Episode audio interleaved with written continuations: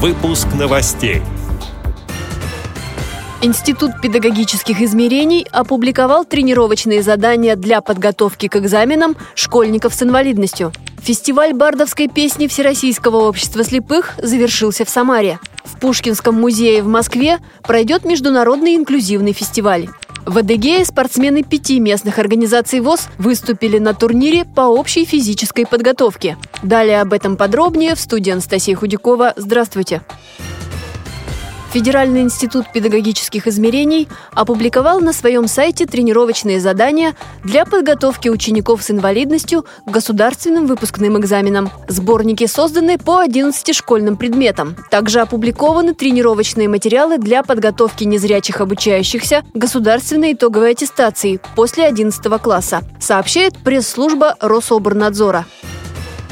Фестиваль бардовской песни Всероссийского общества слепых «Пой гитара» завершился в Самаре. Конкурс проходил три дня и собрал представителей 12 регионов. Участники исполнили песни известных бардов, а также подготовили авторские работы. Фестиваль появился в 2000 году и стал уже традиционным. О том, чем на этот раз удивляли публику, рассказал начальник отдела по реабилитационной работе по Москве и Московской области КСРК ВОЗ и председатель жюри конкурса Геннадий Карцев. На современной сцене барды – это и мужчины, и женщины, и коллективы. В данном случае было представлено два дуэта интересные. Один дуэт из Тюмени и еще один дуэт, замечательный дуэт из Калининграда. Также вокальное трио Самарская региональная организация ВОЗ представила. И в основном солисты и мужчины, и женщины. Я даже не скажу, ну мужчин больше, конечно, было. Значит, жюри отметило владение гитарой Алексея Потапова, Архангельская региональная организация ВОЗ. По стихам очень интересный был э, представитель Саратовской региональной организации ВОЗ Александр Зерницкий. Победителями фестиваля стал дуэт из Калининграда «Музыка души» Андрей Бобров и Наталья Соснина.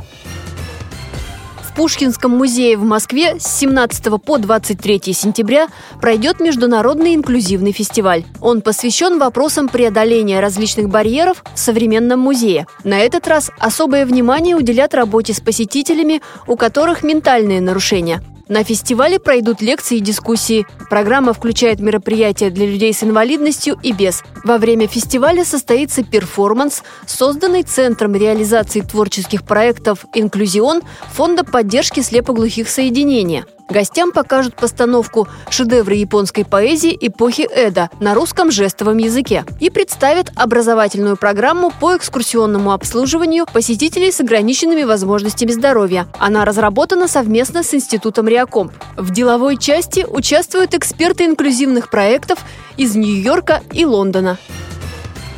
В Адыгее спортсмены пяти местных организаций ВОЗ проявили ловкость на турнире по общей физической подготовке, рассказал председатель местной организации ВОЗ Майкопа Алексей Хлопов. В программе были отжимания, метание мяча, прыжки в длину – Соревнования проходили по шести дисциплинам. Участников оценивали по возрастам, причем самой активной и многочисленной была старшая группа спортсменов. Победителями в разных категориях стали среди мужчин Олег Алексеев и Владимир Куцобин, оба представителя Тахтамукая, среди женщин Светлана Шваченко и Ирина Желябина из Майкопа.